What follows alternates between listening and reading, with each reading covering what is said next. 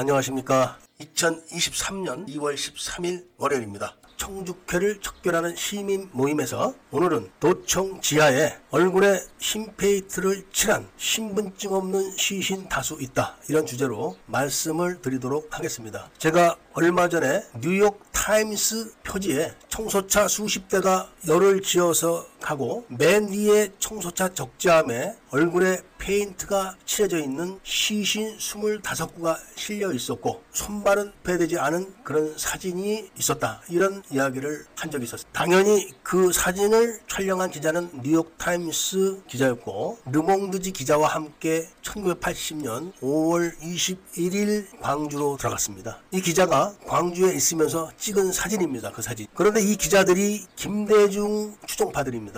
그렇기 때문에 그 타임지는 지금 찾을 수가 없지만 누군가는 갖고 있을 겁니다. 정확한 연도도 기억이 나지 않지만 천리안과 하이텔을 사용하던 시절이었기 때문에 컴퓨터도 귀했고 플로피 디스크를 사용하던 시절이라 저장을 하거나 하는 것도 불편했었습니다. 물론 그 당시에는 5.18에 대한 관심들도 높지 않았기 때문에 그걸 굳이 다운을 받아서 저장해 놓을 그런 마음도 일어나지 않았기 때문에 저도 어 이것 봐라 이렇게 하면서 그 시신을 제가 쉬었던 기억이 납니다. 그런데 총을 맞아 죽은 사람들이라 똑바로 누워있는 상태가 아니라 총을 맞고 사망했을 당시의 그 자세로 죽어서 경직이 된 시체들이라 차곡차곡 싸울 수가 없는 겁니다 청소차에. 그리고 얼굴에는 다 하얀색 페인트가 짙게 칠해져 가지고 누구 얼굴인지는 확인이 안 되죠. 이 시신들이 바로 청주에서 확인된 439 시신이 틀림없는데 그 이유가 있습니다. 청주에서 수상한 시신이 비닐에 포장돼서 발견됐다. 이런 기사가 떴을 때 그 현장을 맨 처음에 찾은 기자가 있습니다 그러니까 그 사람을 빼고는 전부 다 439 시신이 1m 깊이의 일렬로 나란히 매장돼 있었다. 이렇게들 떠벌리고 있지만 그거 사실 아닙니다. 맨 처음에 현장에 도착한 기자의 기사를 보면은 시신이 포크레인에 걸려서 나왔을 때는 25구가 한 묶음으로 된 커다란 비닐 덩어리였다는 겁니다. 그 덩어리가 차곡차곡 가운데 집 중적으로 쌓아놓은 형태로 있었다는 겁니다. 그리고 그 25구의 비닐을 푸니까 한 구씩 비닐에 쌓인 시신이 25구가 나왔고 그 비닐을 푸니까 칠성판이 있었고 시신이 있었으면서 옷도 다 벗겨놨다는 겁니다. 그리고 번호표만 있었다는 겁니다. 이것이 최초로 목격한 기자의 기사입니다. 그러니까 뉴욕 타임즈지 표지에 나왔던 사진에서는 모든 시신들이 얼굴에 페인트만 칠해져 있었지 입 던옷 그대로 입은 상태에서 실려가는 장면이었습니다. 그러니까 청소차에 25구씩 실어서 청주로 와가지고 거기서 다 옷을 벗기고 칠성판에 뉘어서 염을 해가지고 비닐로 뚫뚫 말아가지고 25구씩을 한 묶음으로 또 묶어놓은 겁니다. 그러니까 1996년 광주 광역시 의사회에서 발간했던 5.18 의료 활동이라는 책에 발간 위원인 조석필 의사 선생님께서 그 당시에 자신의 일기장을 그 책에 기고를 한 겁니다. 그 일기장 1980년 5월 23일자에 도청 앞 오후 4시 군중 집회 때 도청 안 지하실에 신분증도 없고 얼굴에는 하얀색 페인트가 칠해진 시신 38구가 있다. 이런 소문이 쫙 돌았다는 겁니다. 그 당시 그 조석필 의사 선생님은 전남대 소아과 레지던트 1년 차였다고 하면서 그런 기고를 한 겁니다. 여기서 왜 군중 들한테 그런 소문이 돌았냐 하면은 시신을 찾고 있는 군중들이 많았기 때문에 그런 겁니다. 그러니까 실종자 가족들은 어디 시신이 있을까? 이거를 애타게 찾고 있었을 때 그 당시에 도청을 출입할 수 있었던 사람들 중에 시신의 일부를 본 사람이 그런 발설을 한 거죠. 왜냐하면은 21일 밤에 전남도청 지하에는 시민군 본부가 차려졌고 육중 경비망을 쳐가지고 일반인은 들어가지 못했습니다. 그리고 그날 밤에 바로 학생수습위원회가 결성됐는데 학생수습위원회에서도 결정된 사항을 시민군 본부장의 재가를 받 기 위해서 도청을 출입할 때도 경비병들에게 일일이 다 허락을 받아야 될 정도로 출입을 일반인은 못했던 겁니다. 그런데 거기에 딱 두 사람이 마음 놓고 들어갈 수 있었는데 그 사람들이 누구냐면은 바로 조갑재 그리고 광주시장이었습니다. 그리고 소문으로 떠들던 38구 시신은 망월동에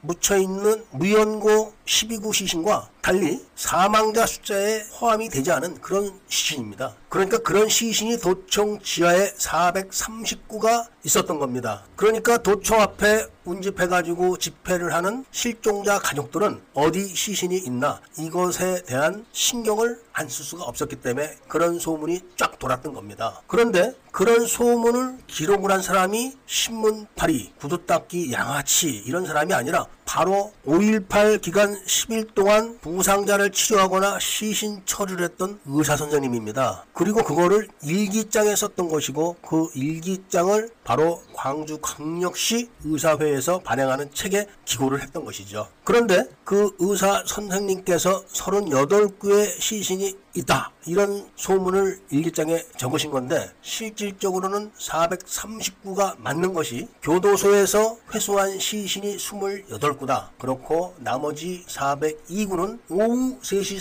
30분에서부터 오후 4시까지 11 공수여단 62대대 4지역대 대원 65명이 수협 빌딩 옥상에 배치돼서 400여 발이 넘는 실탄으로 조준 사격을 했을 때 사망한 시신들이고 수협 빌딩에서 사격을 하는 것을 직접 목격을 한 증언자의 증언이 이거를 뒷받침하고 있는 것입니다. 이 430명이 바로 신분증이 없는 시신들이기 때문에 이것을 숨기기 위해서 도청합 집단 발표를 오후 1시 반으로 정부가 조작을 한 겁니다. 여기서 정부라고 이야기하는 것은 그 당시에 사건을 책임을 졌던 전투교육 사령부를 말하는 겁니다. 만약에 신분증이 없는 시신 439 이것이 확인이 되면은 당연히 그 시신들은 북한군이다. 이런 주장이 대두될 게 뻔했기 때문에 그 시신을 몰래 처리한 겁니다. 그것도 신분을 확인 못하게 얼굴에 페인트 칠을 해서 쓰레기차에 25구씩 실어서 청주로 보내가지고 특별한 방법으로 처리를 했던 것입니다. 그렇기 때문에